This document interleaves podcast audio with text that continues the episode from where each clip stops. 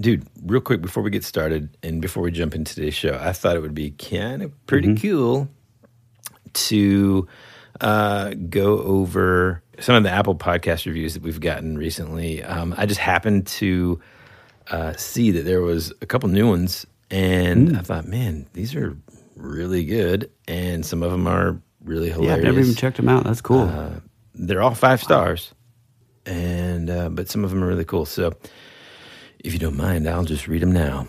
cool. All right. This one's entitled Great Podcast by Great hmm. People. I was lost. The internet podcast scene had really gotten me down. There were too many mediocre choices murder mysteries, comic book reviews, and podcasts that focus on too many similar subjects for too many weeks in a row. I wanted a podcast that captured the in search of vibe, the clickety clackety clack of VHS ta- VHS tapes being loaded into VCRs, forays into D and D, and high weirdness caused by time rifts, aliens, or parallel realities clashing with ours. Man. And boy, howdy, did I find it! Lured in by Tyler Bentz's art, I was quickly introduced to to web app master Woody Brown. Both of these guys reminded me that everything that I loved growing up in the 80s was still awesome. That Would Be Rad delivers a weekly curated mixtape for your listening pleasure. Start at the first episode and don't look back. And remember, always be rad. Oh my god, I want to get this guy or gal as a writer on the show because that. Amazing, right? I mean, that makes me want to listen to this podcast. Yeah, done. I mean, That's cool. Maybe that'll be the new ad for it. Man. Um, the next five star, it says uh, it's entitled "Not Your Average Podcast." It says if you're looking for something fun, nostalgic, and a little off the beaten path, then this podcast is for you. I look forward to new ones every week. Trust me, you will enjoy this podcast journey. Give it a try. Yes, nice. And this one is entitled Wait, are we going to give names or anything? Quinine nine two zero zero one. Cool. Thank you. Uh, this one is Iron Man one two three four. hmm Okay. Candy for Your Ears by NC Insurance Guy. If you are into all that was great of the 80s, this is your podcast. Man, short and sweet. Love it. hmm This one is, it says, perfect and totally rad. Top notch, Rudy Bronson. Oh, man. This one is Thanks, Rudy. oh, Rudy, thanks, man. What a name. Strong. This one says, best podcast that's ever lived. This show is perfect in every way, and these guys are 10 out of 10. Charlie Cleagliano. Wow. Hey. Thanks, Charlie. That's Buongiorno, amazing. Charlie. Grazie. Yeah, that's incredible, Charlie. Thank you. Uh, Yeah, so those are just a few of the uh, the Apple reviews that we've gotten recently, and thank you to all of you folks that took the time to kind of write a review on there. And, and there's more that you know they didn't leave a written uh, review, but you know all five stars. That really helps us tremendously. Yep. Uh, so if you're listening to this and you have and you're listening via Apple Podcasts, you know, take a quick second, five star this puppy and um, you know obviously if you leave a written review we'll read it out loud on air for sure but um, man thank you so much oh, absolutely. Also, I had the idea of that. Well, I didn't have the idea, but uh, a buddy of mine, a guy named Dusty Slay, he's a, I mean, I guess he's a pretty famous comedian. He has a podcast called We're Having a Good Time, which is great. Go check it out. Uh, but he had the idea to tell his listeners this, and I think this would be awesome if you guys did the same, where each of you, if you just go and tell one single friend of yours, so whether it's your best friend, whether it's somebody you meet on the street, or both, uh, I almost just knocked my Red Bull over. Yeah, if you tell one friend about the podcast, then um, just just spread that word. yeah to just help us grow Yeah. i mean everybody's got one friend um, right well you're all of our all of you are our friends now You're like, "Ow, we're your friend." yeah all him along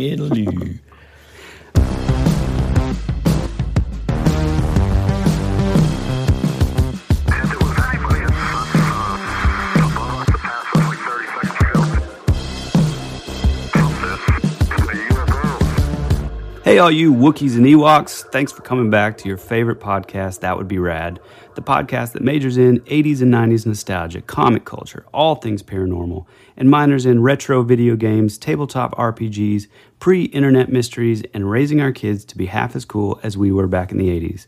I'm your host, Tyler Bentz, and this is your other host. Woody Brown. Hey, man, how's it going? It's going very well. Um, dude, we kind of talked about this a, a second ago, you know, getting back into spring break. I got to tell you, man, traveling with kids, I feel like is has never been easier, you know. And road tripping with kids, I would say. Now, yours are a little bit younger than mine, so you're still in that stage of Yeah. y- if you go to the grocery store, it's exhausting. I mean, I, I will say, I think Amelia's pretty easy. It's close. Yeah, yeah. But dude, it just gets even better uh, because then they're like genuinely interested in stuff that, Mm-hmm. you know, roadside attractions, whatever. But the cool thing is like, you know, I remember I had a neighbor at some point once we moved back to the States whose parents had like a crappy little TV VCR combo in their like van, you know? Oh, is that that thought, family my that was like murdered horrifically? Uh, nope. Oh, another one, I guess. No, thank God I don't know anybody uh, in person or in, in real life, I guess, that that happened to. But, you know, like we've got like the DVD player in there. So they were just watching whatever, you know, taking turns back and forth on, you know, what movies they wanted to watch. But at night, when we would be in hotel rooms and stuff, again, like we shared the same room. And, uh, you know, we like to watch a little something before we go to bed, just kind of wind everybody down. And man, so thankful for Disney Plus. But I will say, just before we left for our trip, I get this text message uh, from my brother, and he's like, "Hey man, have you watched this? Uh, or have you seen this?" And it's a picture, and it just says Star Wars Vintage Collection. I'm like, "What?" And I'm like. What, is this on Disney Plus? And he says, yes, go check it out. So I check it out. And of course, the old Ewoks movies, along with like some old, like the first Clone Wars animated series and like a Boba Fett cartoon and stuff, and an Ewoks cartoon. Oh, wait a minute. Is, is that the that's the Boba Fett cartoon from the the winter? You know, I don't know. I think it's from the the um, the Christmas special. the Christmas special. Yeah. Because because remember we were actually going to do a full episode on that, but Yeah. uh, I don't and know if it is actually, man. and then you Uh, just had to start trying. I don't remember if that is the same cartoon. Um, I think but it it seems like it could be. But anyway. well, wait a minute. Unless unless there was like a whole other one, which Maybe you got to watch it. I watched Mm. this one. I don't remember the Christmas special one that well, but I think it is different from what I remember. Uh, but dude, I my brother and I were obsessed with these Ewoks movies, and of course they start streaming them on Disney Plus after I get it on VHS, you know, which I was super excited about. Mm-hmm. Yep. And so, like, since they're out now, and a lot of our listeners probably have Disney Plus, Yep. and may not have uh, been as big a Star Wars fans as we were when we were kids. I thought, what a perfect thing to talk about this week. Those, and kind of like do a little bit more of a deep dive into them, talk about some behind the scenes stuff that most people wouldn't know about these Ewoks movies, mm-hmm. and just kind of, you know, forces us to, you know, say to our wife, sorry, we got to watch these movies because, God, dude, you, you know how long it would be if I would just like, hey, babe, let's, you know, come on, let's watch the Ewok Adventure tonight. Uh, I mean, they'd probably, you know, never is the answer that you're looking for. yeah, Um, So yeah, man. I mean, we're like, I know we've kind of talked about this, but do you remember, you know, seeing these movies as a kid? What do you remember about them? Okay, so this is weird because you and I, you know, for any of the new listeners, uh, you and I were in a band called the Modern Society. You'll hear one of the songs at the outro of this episode and all episodes. But we were in a band for years. We did a bunch of cool stuff, you know, played with a bunch of great big bands and all that stuff. But we always kind of had this uh, sort of like connection with each other sort of the same sort of affinity for like certain things out of the 80s like and we would always bring up this movie uh, because of like the little girl with like the headband from the ewok movie Yeah. and the brother and they had this cool little like lighter slash lightsaber thing they would light the fire with anyway we would always talk about this and all the, the, this whole time, and I think you're probably the same, but this entire time, I always thought it was just one Ewok movie, and I didn't have Disney Channel until much later.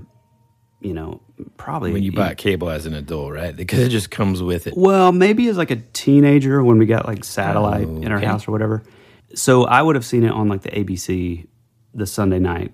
Yeah. know, Hey, hold movie. on one second. There's something buzzing in my thing, and I think it's my. This sounds so stupid. It, it, I think it's the uh, the uh, VHS like rewinder machine. I gotta hold on one second because it's gonna be noisy in the background. Hold on. Okay. So hold that thought, Al. And for all you listeners, if you hear anything on my end, it's the sound of uh, Frozen being played. Sorry, dude. I could hear it in the headphones, and I thought, what the heck is that noise? I was telling our, our listeners that um, uh, if there's any noise on my end, it's because my daughter, my two year old, is home today, and uh, mom and her are watching Frozen clearly, and it is as loud as downstairs. Oh, so what I was saying, um, uh, mid sentence actually. Um, yeah, so I would have seen this movie on Disney uh, for the Sunday night Disney special thing on ABC, and I always just thought it was sort of the the same movie. But I remember like the witch, the big spiders. I remember the giant thing. I remember uh, the little girl's lost, which is weird because a lot of these elements are in both movies. So I'm still kind of confused. And it, and if any of you guys out there know sort of the deal of like, okay, well maybe they sort of put these movies together. Like I know that I never saw two Ewok movies. I'm Yeah. I only saw like you know in my mind what was like the Ewok movie. I never knew it even being called uh, the War for Endor or the Caravan Caravan of Courage. Caravan of Courage. Yeah. I didn't even know. I just thought it was called like the Ewok movie. Um, Yeah. So if any of you Let me dive into let me dive into some like background real quick because I think Okay, I kind of have a little bit of that answer potentially. So, the very first movie, which we grew up knowing as the Ewok Adventure, uh, was released on November twenty fifth, nineteen eighty four, as Mm-hmm. a ABC Sunday night movie. Tonight, a special presentation of the ABC Sunday Night Movie. From the creators of the Star Wars saga, a world premiere presentation. Lucasfilm's The Ewok Adventure. And so back then, first off, for our younger listeners, let me explain something in the significance of the ABC Sunday night movie. Back when we were kids, mm-hmm.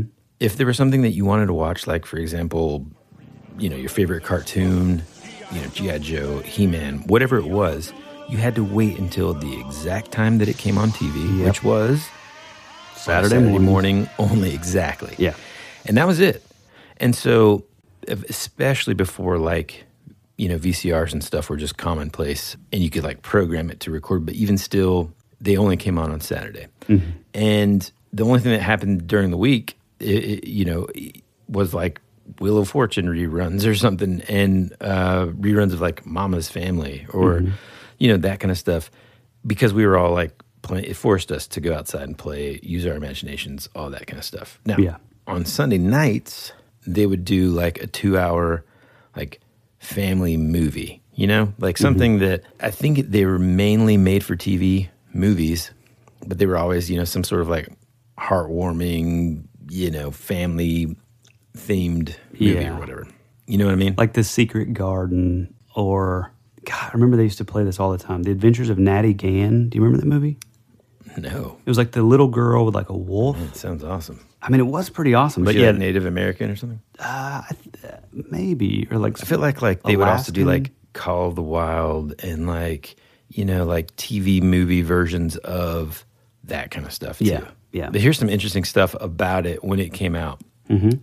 First, a whopping 65 million viewers saw it that night on November 25th, 1984. 65 million people.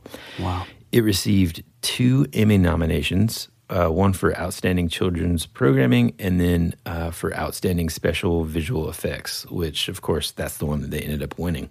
Um, it was originally called the Ewok Holiday, but after the terrible Star Wars Holiday Special, uh, they obviously kind of pivoted a little bit. Yeah. And if you ha- if you haven't seen the Star Wars Holiday Special, which it's hilarious that it is not available on Disney Plus, you can actually watch it on YouTube. And man, it is.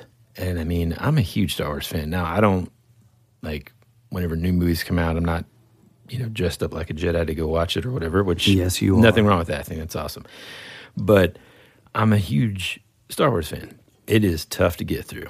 Other than the Boba Fett car- animated. No, the, the Boba Fett Little secret cartoon's kind of cool, but man, like there's a lot of just it's rough. Yeah. So this Ewok movie, though, it was shot entirely in Marin County, California. That's where Skywalker Ranch is located. Um, a lot of the action sequences in this first movie were filmed in a public parkland called Roy's Redwoods, which is home to like 300 plus year old sequoia trees. Now, is the it would that be the same place that they shot Endor The second one from Return of the Jedi? Oh, um, no, man. I think they did a lot of that. Well, that I don't know. I think they did a lot of that stuff though. Four pages of notes, and you can't even give me Yeah, this. I didn't. Well, I, I looked up uh, this movie specifically, um, but I don't think so. Um, because I want to say they did a lot of that stuff. I don't know. We'll have to look that up. I mean, it does. It does look pretty, pretty similar. Yeah, Yeah. pretty similar. Here's something that you got off right out right out of the gate, but same with me. When, whenever I started watching it, you'll notice that there's a narrator. And you're oh, like, man, I, how do I know this voice? Why does it sound so familiar to me mm-hmm. as a kid? Which really smart casting there, and it's none other than Burl Ives. Best part of the whole movie. Yeah, man, the same narrator that narrated all those Christmas movies that we love: the Rudolph the Red-Nosed Reindeer, the Snowman, all that stuff. Yeah, all those Rankin Bass like uh, little sixties stop motion. yeah, stop motion, which stuff. uh, God, I have such a fondness for. Like, Mm-hmm. yeah, yeah. As soon as I heard that that voice, immediately like, because again, I've said before, but you know, I'm sort of hunched over a drawing, like an art drafting board drawing, and like as soon as I heard that voice, I was like, what? yeah, Yeah, immediately. Even if the movie was garbage, it, it's ten percent better with Yeah. with that narration. Yeah, it, imme- it immediately like puts you back to being like a kid Yeah. whenever you hear his voice. Yeah. I thought this was kind of interesting for scenes where there were like sleeping Ewoks. The effects artist at uh, Industrial Light and Magic had to create eyelids because in the original Ewok masks in Return of the Jedi, they didn't have them. They're just like kind of like now. Apparently, the eyelids have been digitally added in Return of the Jedi uh, on for some like Blu-ray release, and I'm betting they may be in the new like Return of the Jedi on Disney Plus, but I haven't really. Well, number one, I haven't noticed, and I haven't, you know, I, I haven't looked hard. So, but Well- I, that's something interesting to look for. let me say this too, and I am. You and I both agree with this. I am super anti any of uh, Lucas's like redos on stuff, and like, oh, now we have this technology, so let's add this giant creature walking across the screen for no apparent reason at all. Yeah. Uh, I am totally anti that, but I will say, as cute as the the Ewoks are, like if you really stop and look at them, like their eyes are pretty weird looking. Mm. So Yeah, because I mean, they're just like it's just a mask. Yeah, they're just like know? dead stare. Yeah. so that could be good. That is, you know, yeah, it makes it more real mm-hmm. looking, I guess. But still, man, ugh, Yeah. I just leave it alone, man. It's mm-hmm. awesome. The film itself was inspired largely by Lucas's daughter Amanda, uh, who really just loved the Ewoks. I think she was pretty young um, when Return of the Jedi kind of came out or whatever, so she had a huge love for him. Uh, so kind of like the history behind it, like a little after the release of Return of the Jedi, Lucas had the idea that he wanted. Well, he had an idea for a, tele, a television special involving the Ewoks. Um, again, wanted to make something you know for his daughter, and kind of looking back, it's easy for a lot of us as adults to be like, especially if you like grew up with Star Wars and you were a little older than Tyler and I. I've heard other Star Wars fans that are slightly older than us kind of be like, dude, the Ewoks were so lame. Yeah, But, I dude, mean, I've heard that too. Whenever I was a kid, like, I don't know, I loved it. And and maybe like it should have been like an indicator that at some point we might get Jar Jar Binks. Mm. But truly, man, like, I don't know. I thought they were cool when I was a kid. I thought it was cool to have like an um, an indigenous population that like was being held down by the empire and then when the rebels come in they can kind of like join forces using all of their technologies to defeat the uh, the evil empire so i thought i always thought it was cool Yeah, I mean, especially I, I thought the coolest part was like After these When you need mealtime inspiration, it's worth shopping Kroger, where you'll find over 30,000 mouthwatering choices that excite your inner foodie. And no matter what tasty choice you make, you'll enjoy our everyday low prices, plus extra ways to save, like digital coupons worth over $600 each week. You can also save up to $1 off per gallon at the pump with fuel points. More savings and more inspiring flavors make shopping Kroger worth it every time. Kroger, fresh for everyone. Fuel restrictions apply. America's future can be determined by our dreams and our visions. It was very intense, bright light. For over 200 years, there have been reports of giant man-like creatures. From another dimension, another world, I don't know. The most intriguing mystery on the North American continent. You're listening to That Would Be Rad. you know the empire sort of represents this sort of like uh, very angular modern h- advanced like sort of sort of motif and then mm-hmm. you know sort of plunging that vibe in the you know in the the sort of setting of like nature. And mm-hmm. like it was just really really cool especially mm-hmm. you know you see those like AT-ATs walking through the forest and then they're being knocked over by like logs on ropes yeah and, yeah like all that was awesome Yeah, man, I love that stuff. And then whenever they're like going over in the gliders and stuff. Yeah, and you know, it's interesting. Like when you dive a little bit deeper into the Star Wars comic world, uh, especially like you know the more modern ones or whatever. It, the Empire, you, you get a better and and the the novels and stuff. Like any of the Timothy Zahn like Star Wars novels, like it really paints this really vivid picture of the empire being you know extremely oppressive but then also like really just using planet systems uh, for whatever they need and, and then regardless of whether it destroys that planet and its people or whatever they just use it right and so i mean that's really why we even know of the ewoks is because they're using that moon of endor Yep. to have their um, force field generator Mm-hmm. to put the generator around Endor to keep the rebels out. And so like it's just it's just super interesting. But anyway, Lucas had this idea and the producer, I think his name's like Thomas Smith or Thomas G. Smith, they pitched the idea to all of the major television networks as like a 30 minute, maybe hour special. Uh, every single one of the networks were like, uh, mm, no thanks. Right? They weren't Really? really having like they were like these little space bears. I don't, I don't think so. But ABC, uh, kind of were like, well, I mean, we don't want it to be thirty minutes. We don't want it to be an hour.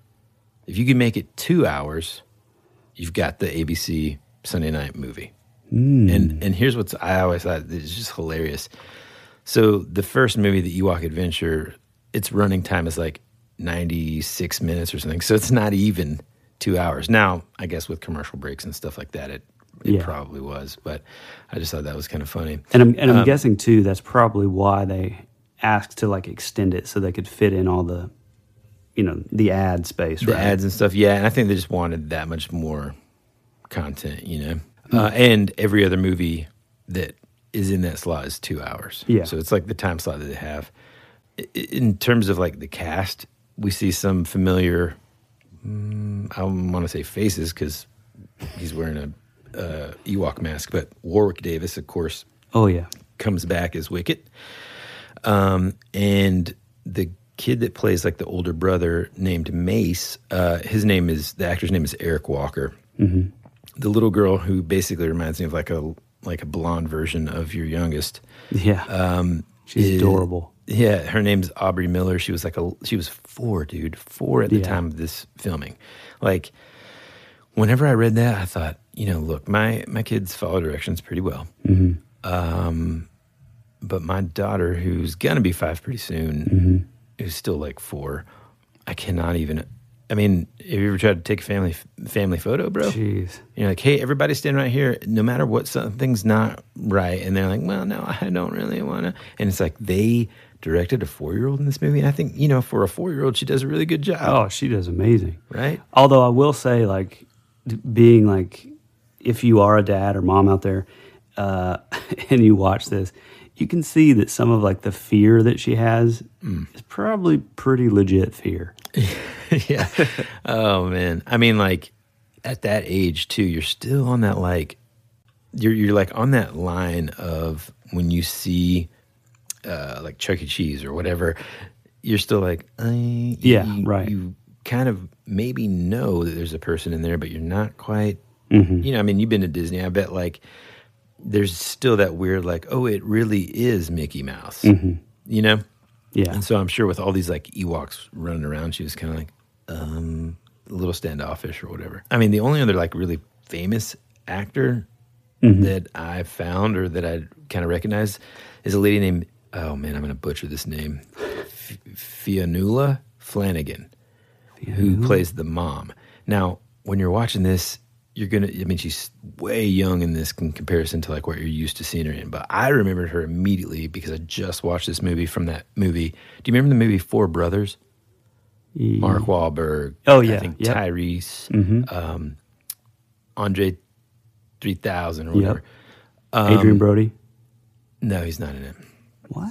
Uh, Wait, what am I thinking of? I don't know, but this is where like the four adopted brothers, you know, their mom gets murdered and they come back into town to try to figure out who did it. You know what I'm talking about? Mm-hmm. She plays the older adoptive mother. But she's been in just, dude, she's been in a ton of stuff. She was on Lost, which you've still probably never seen. It's on Hulu, bro. Get it I know. done. I do. I, I want to watch it. It's just, the best. God, it's a lot. It is a lot. There's, and what's, man, we're just bouncing all over the place. we sure are. One thing that's tough about Lost is there are a lot of just like wild goose chase episodes Mm-hmm. never get resolved, which is kind of annoying. But overall, man, I mean, come on, dude, it deals with weird stuff. Is it time travel? Is it like, I mean, just tons of stuff. It's Oh. I mean, it sounds amazing. I mean, Yeah. I mean, I was kind of hooked on like the idea of it. Um, well, the problem was, it was like I was touring with another band and out doing all that stuff, like when it was on TV. So I, I mm-hmm. just, I missed so much. And then you were always like, dude, you gotta see it. yeah. But there's like, what, six seasons? I just had to look real quick because I've got all six on DVD. Yes. Man, I just, I just guessed. That was pretty awesome. That was nice. And it's just, I know, I know it's like really involved and like, I just, ugh. It is, but it isn't, man. You'll like it. Just watch the first the the pilot. Like, is just man. I just love it, man. All the characters are really cool. Well, Um, it, will I be able to watch it while working, or is it one of those things where you have Um, to kind of? I mean, I, there's some stuff that you kind of have to like that you don't want to miss necessarily in terms of like. There's just like repeating these numbers. I, I think you could do it. I think you could do it. Cool. Back to uh back to the Ewok movie here. Um, That sounded like so sort of like. Well, back to back the to the Ewok Ewok. Oh man, I thought this was amazing, and and it, and you can kind of you can find this on YouTube, uh, just like almost like I don't know if it's the full thing, but I watched some of it and it's amazing. So Lucas and the producer let Eric Walker, who played the older brother, Paul you know, he was a brother. teenager. he was a teenager when this was filming, and so was you know it's often easy to forget. Warwick Davis was too, and so they would kind of like they just palled around. And Oh. Cool. one of the interviews that I read from the little girl was like, you know, she was like super small, and she would just kind of like hang out with her family on set and stuff. Right. And so these two dudes were just like thick as thieves. Well, Lucas and the producer uh, Thomas G. Smith thought it would be really cool if they let these kids just carry around cameras and do like a little mini documentary. Whoa. Yeah, and so they did, and they even lent them. So they let them have each one, let them have cameras, microphones, all stuff they needed. And at night, these two kids were allowed to use like the editing gear. Like they would, What? they they made like little portable editing um, kind of booths in their hotels. Holy and cow. so they made this like little mini doc that forever they thought would be released like on the DVD release because that's what I was going to get to when you were talking about, hey, have they ever been one movie? Uh, not that I'm aware of. People still need to kind of like, hey, I remember that too. Um, maybe it's the Mandela effect, but Mm, could be, like yeah. when they released it on DVD back in like early 2000 or whatever, Mhm. they released both as a single release, two disc, uh, you know, DVD. Mhm. Um, but anyway, you can find this, and we'll put this in the in the show notes, links or whatever. You can find this YouTube video, and it's kind of like a, a teaser for the. Um, it's like a 12 minute documentary or whatever. And it's just really cool, man, to see Man, like Warwick. Davis is like so young, man. And like they go around asking actors and the producers like different things about stuff. And it's just, it's really cool because like, what a cool perspective to get and like a behind the scenes look into anything Star Wars, Mhm. you know, filmed and edited. And Eric Walker, that kid, like did the music for it too. Really? Yeah. So Wow. pretty cool. Is so did did he ever go on to do anything else? I feel like No. really. Uh, nah, nah. Um, I think he may have done like one or one, like just like little here or there's, but none of them really, uh, none of them really did. Hmm. Um, but and it's kind of funny too when we start talking about the second movie. But uh, all right, let me break down the plot for those that don't really want to take the time to watch it. Essentially, the story is just like a simple tale of a family that's just like split apart, shipwrecked on this magical moon of Endor. Okay. Mhm. So the movie opens after a crash landing, and the parents are like searching by flashlight and yelling for the kids in the forest. And I don't know about you, dude, but immediately whenever I was watching this, Mm-hmm. that scene reminded me of a mix between E.T. and Flight of the Navigator. You know, you've got these big dark trees. Mhm, There's yep. like a ton of fog. People are like, you know, looking around with the flashlights. There's like some sort of light source, but there isn't. You know what I mean? Yeah, it's always exactly. like that very like creepy sort of like early 80s lost in the forest. Yeah, well, and it's that vibe of like I know what you're talking about. It's like they probably have a fog machine like over the other side of the hill. Yeah, The- and then there's like it's lit over the ridge, so you just kind of see the smoke. Like, mm-hmm. yeah, that's a It's great that trick. thing that like Spielberg, Oh, I think, yeah. loved to do it, and I'm sure since he and Lucas were friends, they, they just did that a lot in the Mhm. 80s. I feel like, um, but that was one of the I would say like two or maybe three scenes that whenever I was a kid, just scared me to death. I remember like whenever I was thinking about this movie, I remembered a couple of things. This scene, one that we're going to talk about later, and then like a specific character that we'll talk about later too. And then, well, and you had a huge crush on the girl with the headband. no, I didn't, dude. Come on. I mean, I was age appropriate, but um. She was four. yeah, well, so was I, and I, that was just like one year before I started having crushing. Uh, one year before I started having crushes on uh, on girls. All right, so it scared me whenever I was a kid, just because like the idea of the parents like frantically looking for kids and the kids being lost somewhere just man that freaked me out in, in like the dark woods or whatever um, but while the parents are just like yelling at the top of their lungs which understandable i think we would all do that they get ambushed by this giant just ugly creature Oh, yeah. and and to my knowledge i've never seen it again in anywhere of the star wars universe um, it's called a gorax Mm. and if you're trying to picture it in your head, you're just uh, you're not going to get there. Uh, what we'll do is we'll add a picture of how ugly and goofy this thing Yeah. looks because it's kind of just it's unfortunate. I mean, it's straight. It looks straight up like sort of like giant troll folklore. yeah, that's true. Kind of That's true. It, it you know it kind of a lot of these things kind of remind me in this movie specifically. Actually, I wrote this to I wrote this down to talk about like it's almost before like Willow kind of. Mm. There's like a lot of like fantasy ish elements, especially in this movie, that I think Lucas was trying to like kind of experiment in, with in a way. And I didn't think about that until you said troll. It is kind of like a troll, like an ugly giant Yeah. troll.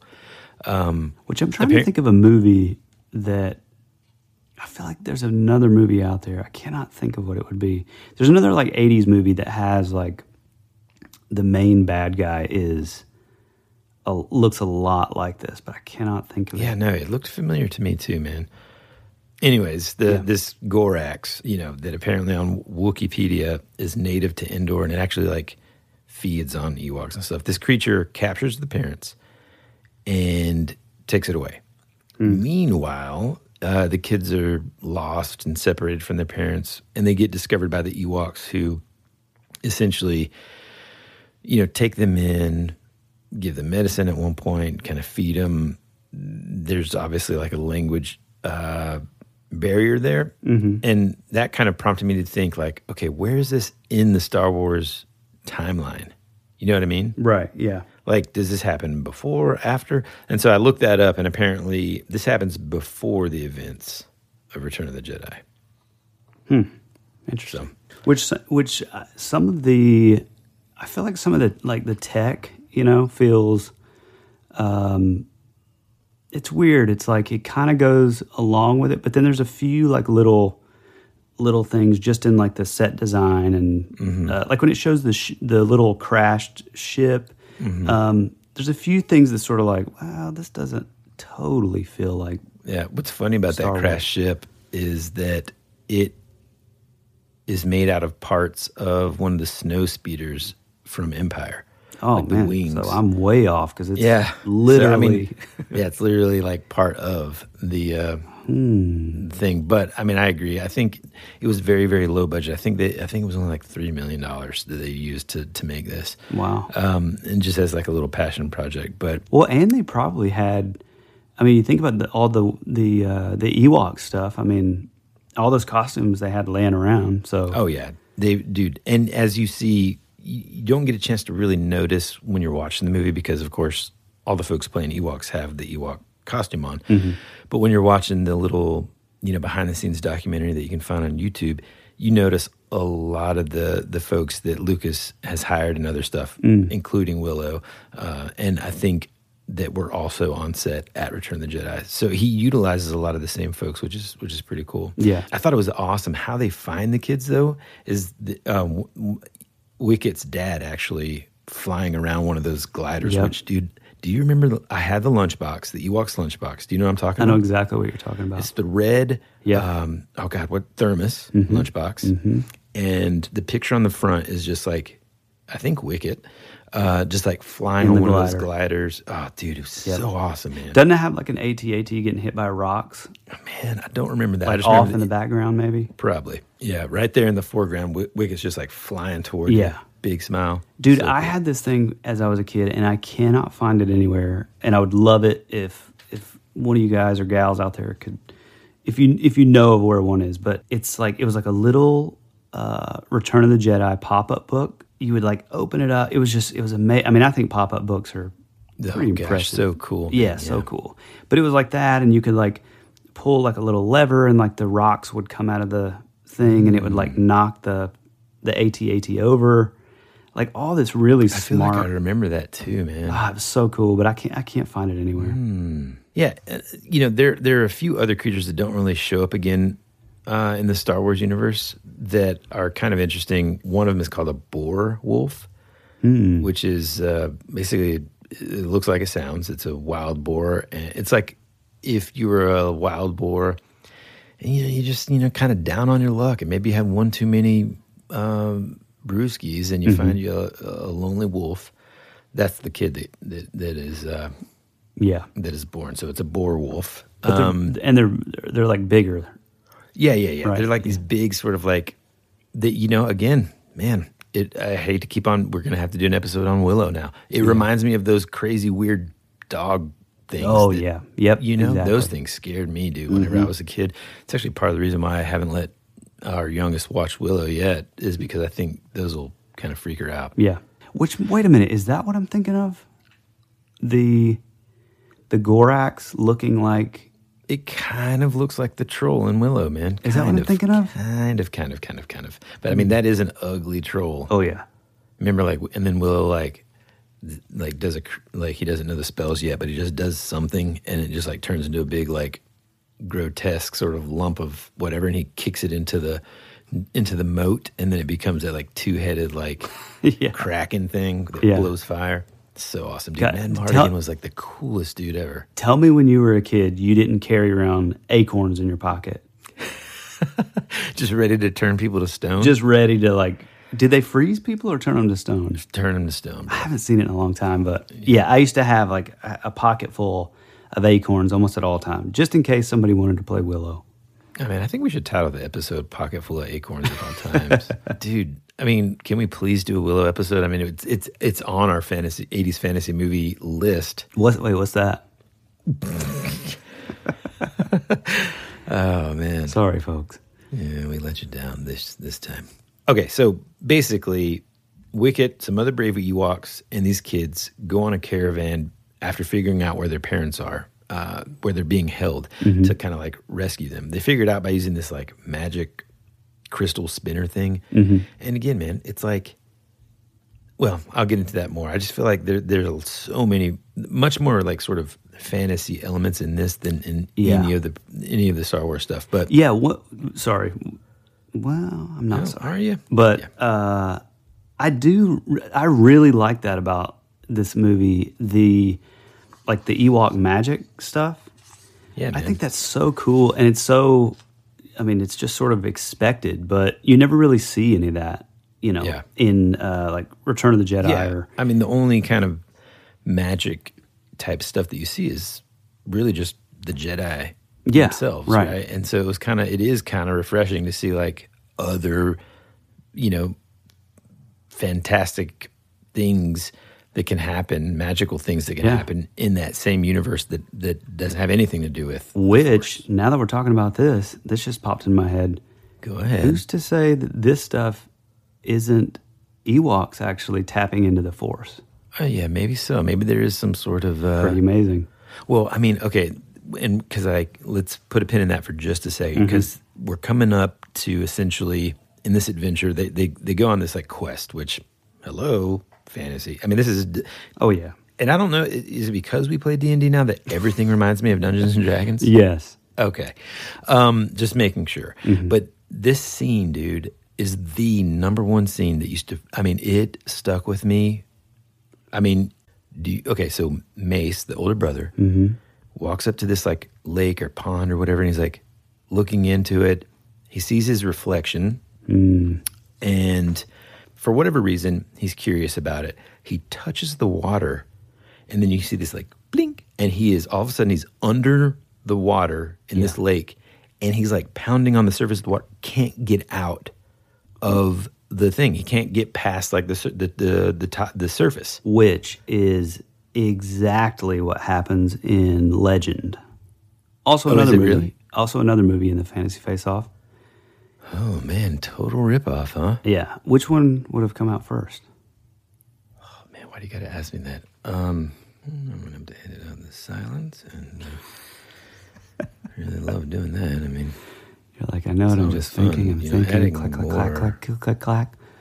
uh, okay, this came. Legend came out in '85. Boom, Mm. stolen, stolen, Stolen. stolen. Yeah. take that, Tom. Cru- hey, Tom Cruise. Yeah.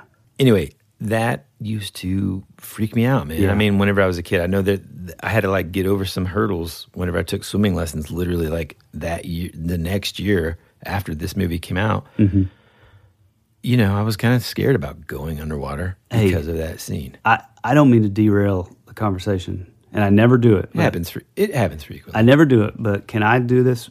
Can I bring something up real quick? Yeah, yeah, Since yeah, we're talking about being scared as a kid, I have even put this out on the podcast. There's a, in my memory, there's a specific trailer that I remember seeing down at my dad's house when it was very late on the beginning of like some other movie that I was watching as a kid. Yeah, I think you brought it up on a show before. I whenever did. I was talking about my like uh, the the the the, The blood thing. man, dude. Yeah, Yeah, exactly. And I have never been able to find this.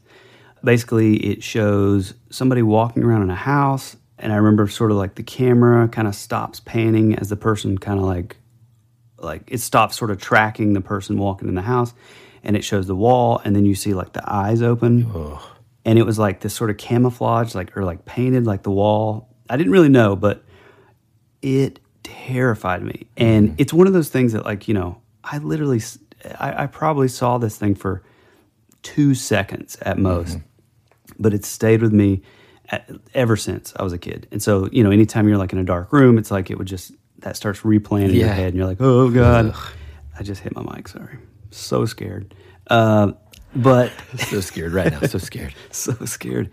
And again, I don't even know how I got down this rabbit trail, but I discovered that uh, I happened to find the movie was from recently, like two days ago, and it was from a movie called A Stranger Calls Back. Mm-hmm. It's like the sequel to A Stranger Calls, Yeah. and we'll we'll put like the photo or whatever in the show notes as well on this. But you got to go look up the trailer on YouTube. I mean, it's a terrible tra You know, it's an early trailer, so it's like I thought the, I thought the trailer was pretty good. Yeah, but it's you're like- right, man. That scene, like, okay, full disclosure, I don't think I'd ever seen that. And you you sent me this text. It's like, dude, I finally found it. Which Mm-hmm. that's how you lead off. And I'm thinking, what is he talking about? Like, what could this be? And you know, frankly, it could be literally anything. And usually it could have been his pocket anything. full of acorns. um, and and then he sends it to me, and I'm like, stranger calls and for some oh no no no. and i think then after the link came through you're like this is the movie trailer i've been searching you know my whole life basically Literally, and i'm like yeah. what so then i start watching it and man I, I will say dude if i would have seen this especially at a young age first off it's scary now i mean Mm. Yeah. truly like that concept of just like you're in a dark room and some like in the shadows just someone is there Yeah. is just scary anyway. And the premise of the movie is basically this babysitter gets the famous like urban legend call from Yeah. within the house, you know, which That will of, like- always be scary. Yeah, for sure. So good, yeah. And that's interesting too. I think we should look into it perhaps on another episode. Which came first, the the urban legend or the original movie? Well, you know what? in, like, the I, I bet it's. I mean, there's a possibility it could be linked to that family you knew that were gruesomely murdered. Shut up. Uh, you know, come on, dude. People like we're gonna believe. Like I don't know any. Just stop. Okay, cutting it out. Um, How dare you? But yeah, man, that would have stuck with me like crazy. And how awesome is it that you finally found it? Yeah. Now, It- if I could only find the two things that I'm always searching for, that one song that I always tell you about, and then that dang skinless man freaking. Mm-hmm. You know, the closest that I've come has been um, what's it called? Uh, Pinhead. What's the movie? Uh, Hellraiser. Hellraiser, but Yeah. that's just not it, man. Okay. Anywho, Anyways, doodle-doo-doo. okay. Uh, so I also noticed, and like we've talked about just a second ago, this movie was fantasy heavy. I mean, we've got new creatures, new monsters, Mm-hmm. a troll, kind of a blend between like a troll and like Sasquatch or something, Mm-hmm. the boar wolf, and then I com- I will say I completely forgot about this creature, but this like fairy like creature that helps them find their parents. Do you remember Yeah. this? Mm-hmm. That you know they and also another. There's another part of the movie that I was like, dude, this is D and D. Before they go on their quest, the Ewoks do this like ceremony, and each one of the the folks that are going on this quest are given like these like sacred tokens Yep. of the legendary Ewok warriors and all this, and it's like so cool.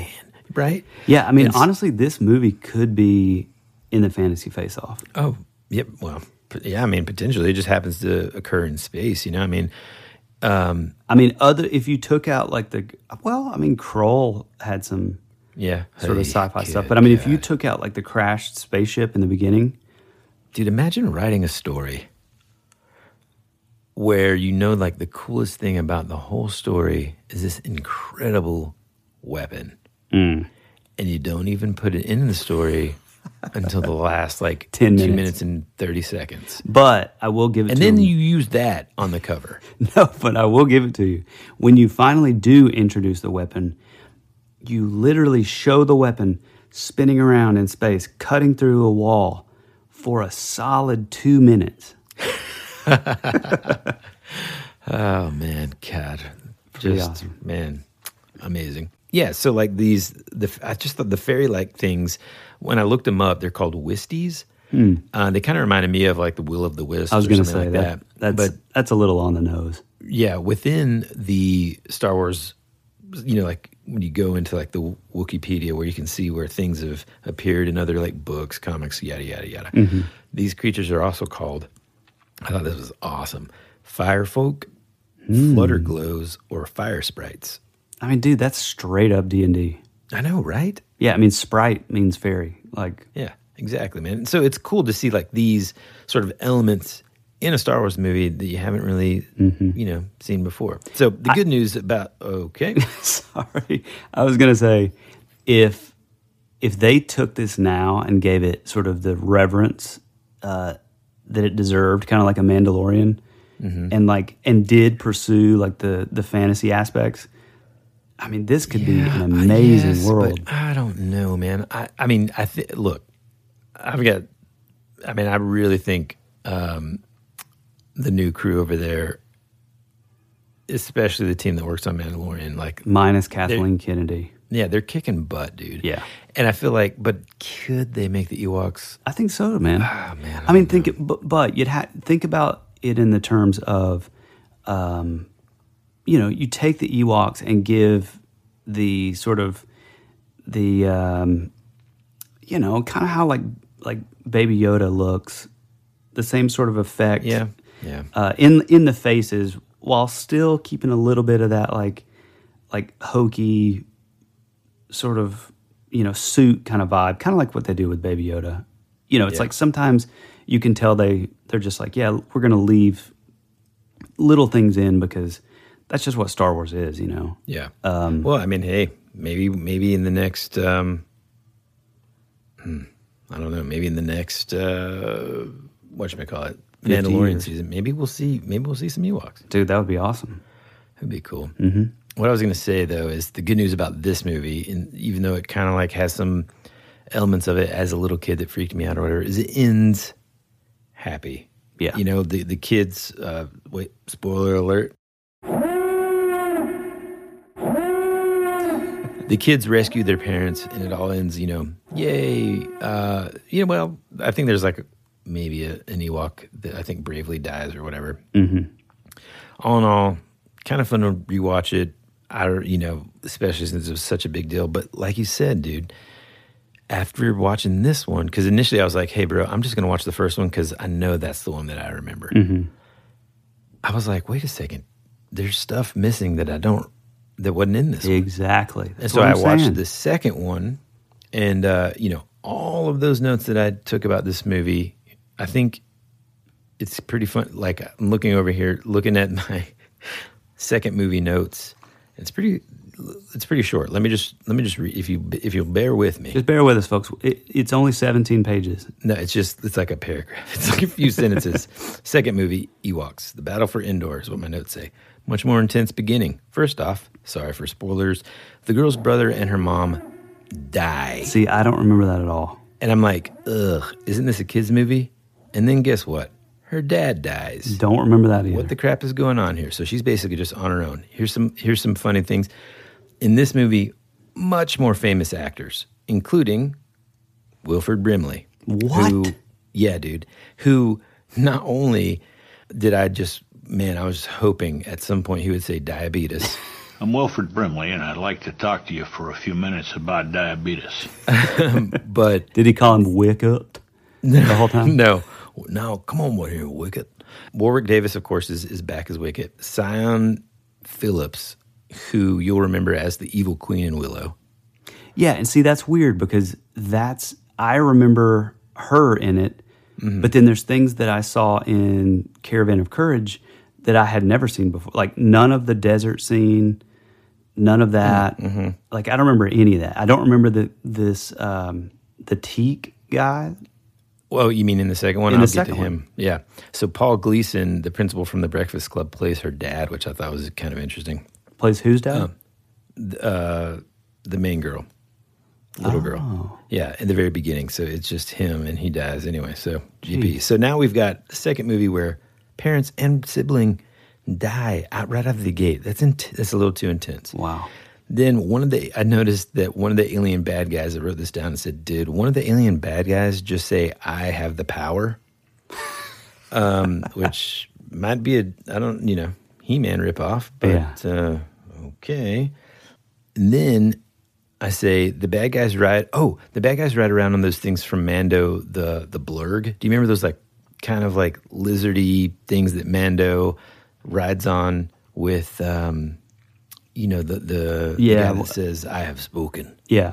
What is that guy's name? He he was such a great character. Yeah, no, I don't remember, but I, it was cool because I, you know, I think there's only a couple of places where those creatures are seen in the Star Wars universe. So this is Well, I I'll tell you another place where it is, and this going circling back. George Lucas put one of those in was it A New Hope, and you just see it just walking across the screen, and it looks so polished and shiny, like nothing else in the background. Yeah, But I yeah. know, man. I'm thankful that I have uh, the first release Star Wars movies, not only on VHS but on uh, on DVD as well. Well, I have them on VHS too, but they did all this stuff on the VHSs. Uh, you know, it would show like a close up of like Darth Vader's face on those. It can, I guess it would have come out early. It just depends. There's there's actually like I know there's a about bunch of them. ten different. Yeah, and so like I have all of I have the so I think it was like ninety. Was it called like the Gold Collection or the Milestone? There's a gold one. There's a gold one. There's a silver one that they added in those. Yeah. you know, and that's just uh, that's terrible. God, it's so bad. Oh, uh, Teek, the guy that you're talking about. that's that's the one that I remember. That's the one that like. But let me just read what I wrote in my notes. This is amazing. It says Teek, lightning and lightning fast creature. My brother and I called it the Flash Ewok or something like that when we were kids. Dot dot dot. Wow. This Teek thing looks exactly like Tyler. exactly. And ladies and gentlemen, that's the end of the notes for this second movie. Oh god, he looks just like me. Um, Oh man, No, it's, see, incre- the- it's, it's, it's uncanny. the movie, the movie that I saw, I, I've never seen that character at all, but I did. You don't remember him like running around fast? No, Yeah, man, I remember that. I'm telling you, like whatever I saw, it was some kind of weird mishmash thing. Hybrid. I really do think that it was like two movies put together. I never knew anything about her parents dying.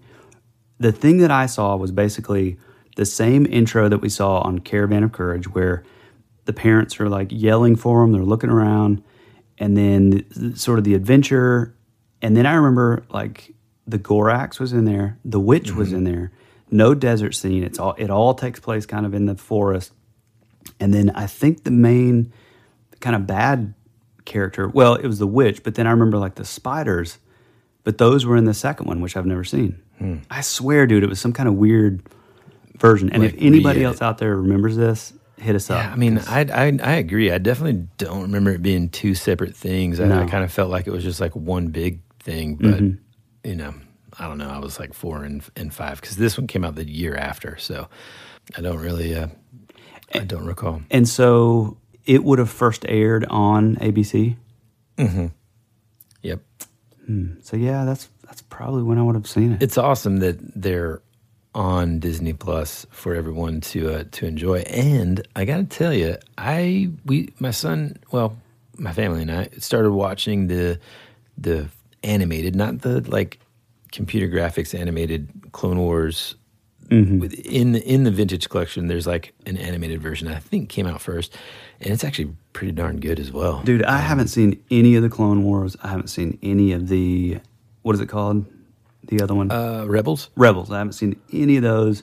But from every single person I've ever talked to is like, dude, they're amazing. Yeah, man. Clone Wars is really good. You know, there's some things that I don't like about it stylistically. I'm not a huge fan of the the the like the art design of the characters and Yeah, stuff. yeah. But storyline wise, there's a lot of really really cool stuff. It dives a little bit deeper into like the Sith and these um, folks that they used, Inquisitors and stuff, Mm-hmm. to find and hunt Jedi.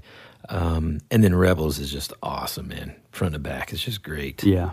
One thing that, cool. that I wish, uh, I wish they just would have made like full episodes or those, what are they called? Like Star Wars Adventures or Oh my gosh, yes, Dude, man. They're, they're like inc- little one minute one minute. animations that are just They're Oh incredible, gosh, dude. dude. Like, Yes. it just it sucks so bad that like they're just these like little vignette, like super quick.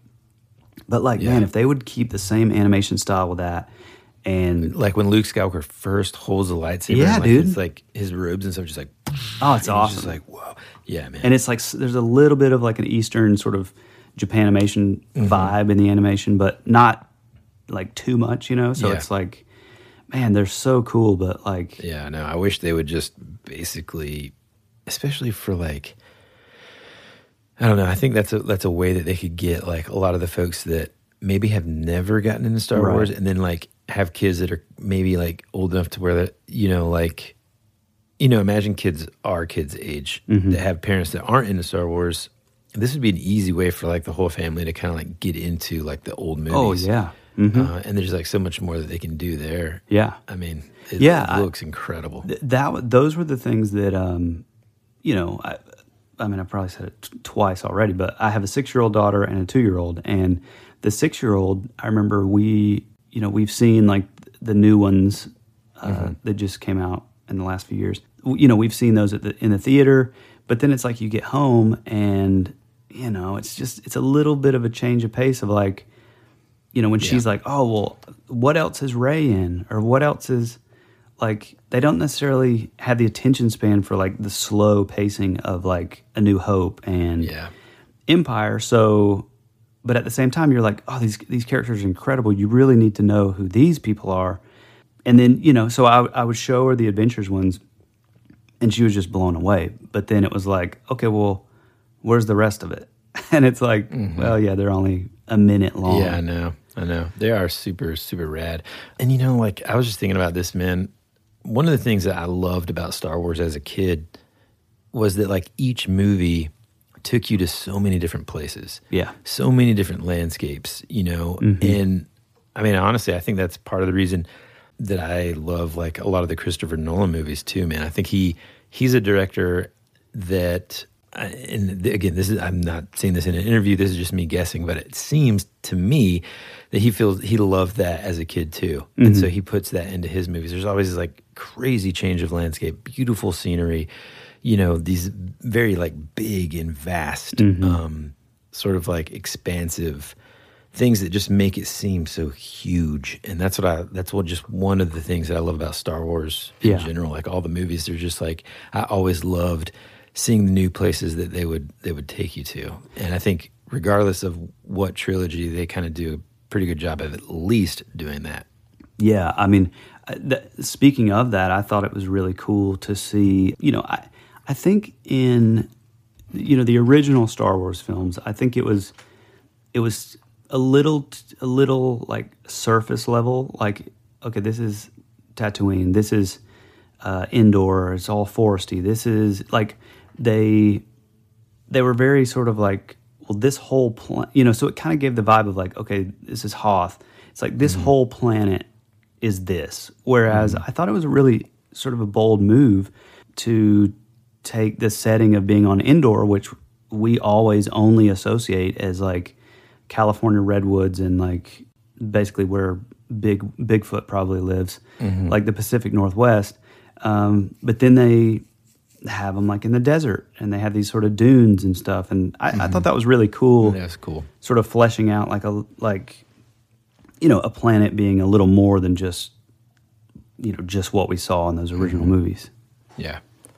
Do like, man, all those locations, man. So cool. Yeah, really is cool. Um, yeah, what, so in doing this, I happened to look into because as soon as I saw this, I was like, man, I guarantee that there's like a like a comic, you know, like a mini series or whatever, and there were, but they were based off of. So after these Ewok movies, which you may be getting to, sort of spun off into a uh, a series called Ewoks and Droids Adventure Hour Mm-hmm. uh, which was also on ABC, and uh, and then eventually it became just the new, the all new Ewoks, which was like just Mhm. about Ewoks. But these ran from eighty five to eighty seven, and out of those, that spun off into a comic, the Ewoks comic, uh, which ran for fourteen issues, uh, and it was on Marvel.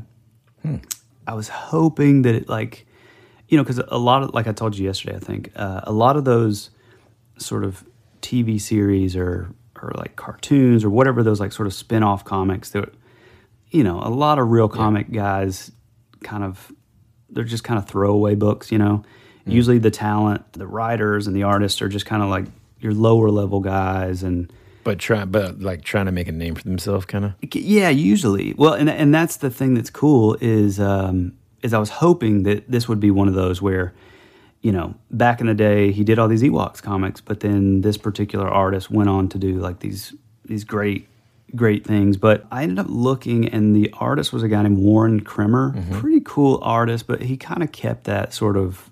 Uh, he kind of lived in that sort of c- overly Cartoony vibe, kinda? Yeah, cartoon animated. He did uh, this book called Planet Terry. He did a book called Top Dog. Uh, so it was kind of like that Saturday morning cartoon Mm. kind of style. But I mean, the Ewok comics, they're probably pretty fun though. Yeah, man. I mean, if we um, maybe we're trying to hunt some of those down. I mean, I think I've seen. I truthfully, I think I have seen some of them. Mhm. And yeah, I mean, I think whenever I was little, I probably would have loved. Heck, heck our Yeah. youngest would probably love them. Mhm. But now it's kind of like, ugh, it's a Yeah. little- Well, and, and I think that was the intentions, even. that was the audience, right? I mean, yeah, it was kind of Yeah. a cash grab for. You Well, know, I mean, do you remember the droids? Do you, I mean, I remember, and I've got one on VHS, the droids cartoon, and then the the cereal.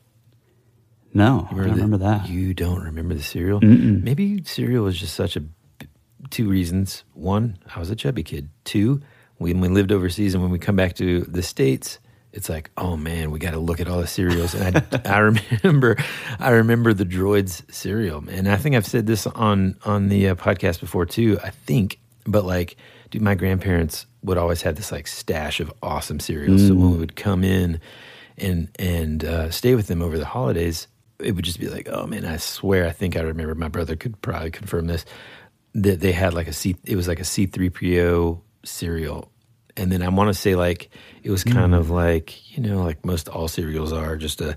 You got your sugary, crunchy, almost like Captain Crunch kind of flavor cereal, and, And then, then like a marshmallow. Yeah, yeah, yeah. And and I I do remember that though. But Pretty much like the new, like the Mandalorian cereal yeah, exactly. with like the little Exactly. baby Yoda as the marshmallow, hmm Yeah, which, by the way, will give you intense stomach cramps.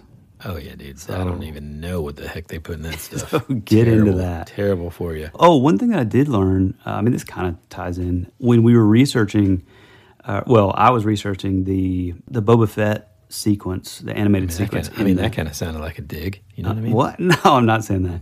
But like the little the little Boba Fett sequence in the Christmas special Mm, or the holiday special rather. Those I th- I- I want to I could be wrong because I don't have those notes in front of me, but I want to say that team that created that went on to be the same team that would uh, would create the droids. I mean, I think it was pretty short lived, but Yeah. they did the the uh, droids, the animated droids Yeah. cartoon. Which kind of makes sense. ha- Like having watched the droids thing, it's not really. Yeah, it's It's not really the greatest, but still, it's Star Wars, right? I mean, Yeah. no matter what they put on there, if it's Star Wars, I'm gonna watch it. I think that's the uh, that's the moral of the story. Mm-hmm. Yeah. Look, I don't want to. Uh, I don't want to uh, take any more of these folks' precious time. Yeah. Um, but I do want to kind of, as we start to wrap it up again, kind of just say thank you so much to the folks that like reach out to us on Instagram or via email. Mm-hmm. You know, just to tell us about stuff that they think we would be into. You know, like Yeah. I think Clay the other day sent me a um, a picture of this RPG that it's like an RPG magazine, and one of the things that they talk about in it is like this adventure that is based on like Indonesian like history and Oh, folklore and stuff, which is super cool. And then another one of our listeners um, just the other day sent a um, it was like another RPG thing called that apparently there's like this Amazon Prime show that it is based on. Hold on, let me I gotta it is called Tales from the Loop. And Oh yeah, dude, it's based off that artist. yeah, yeah, yeah. So, like, listen to this. It says, like, in this message, he says, basically, you're a bunch of kids in the 80s having to deal with the paranormal in this game.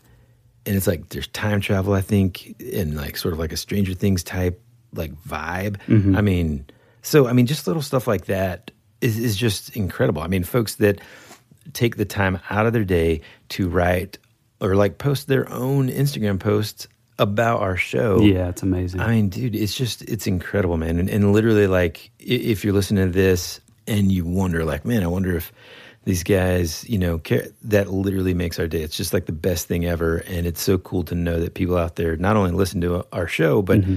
you know, like a lot of the same stuff that we like, and even know about some stuff that we might not know about that they can kind of turn us on to. So, Oh, yeah. man, thank Yeah. you guys so much. Another friend of ours of the show, Dustin Downey. Uh, you know, his name's Fwoosh to Thunder. He did a, you know, he's he's one of the folks that did a post a while back which was really cool. And he, uh, same kind of thing. He hit me up the other day and was like, uh, "Hey, you guys probably already know about this, but uh, have you heard of like David Paulides and like the missing 411 stuff?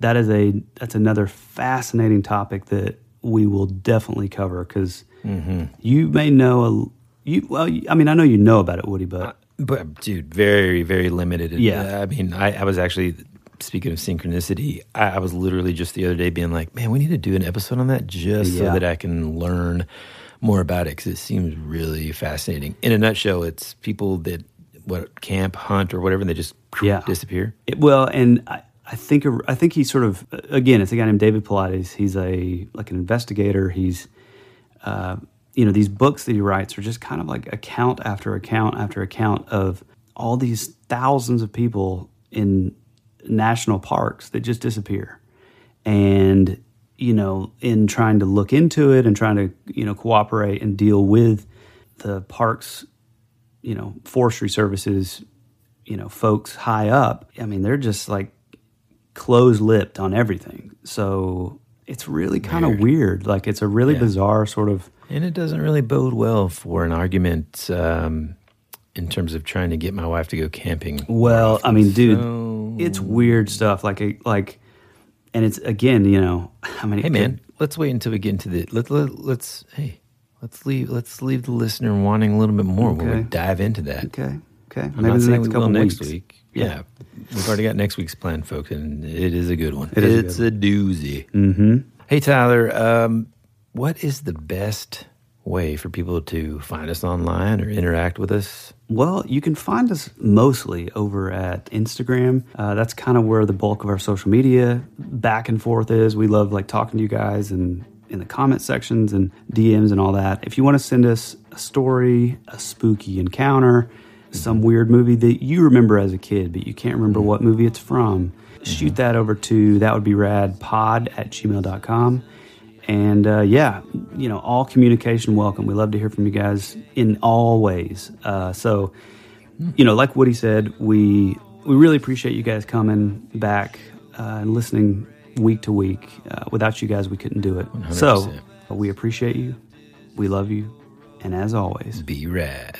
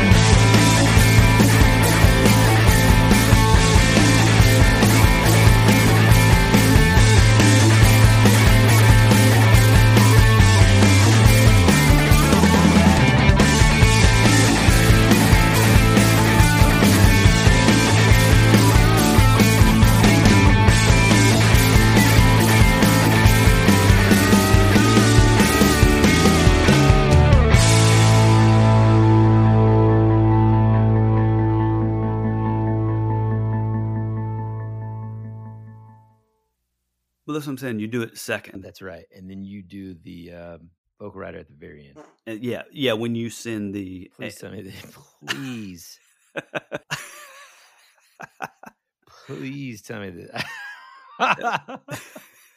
God, we really we totally missed it. oh my god, dude! I can't believe that you just went. "Frank."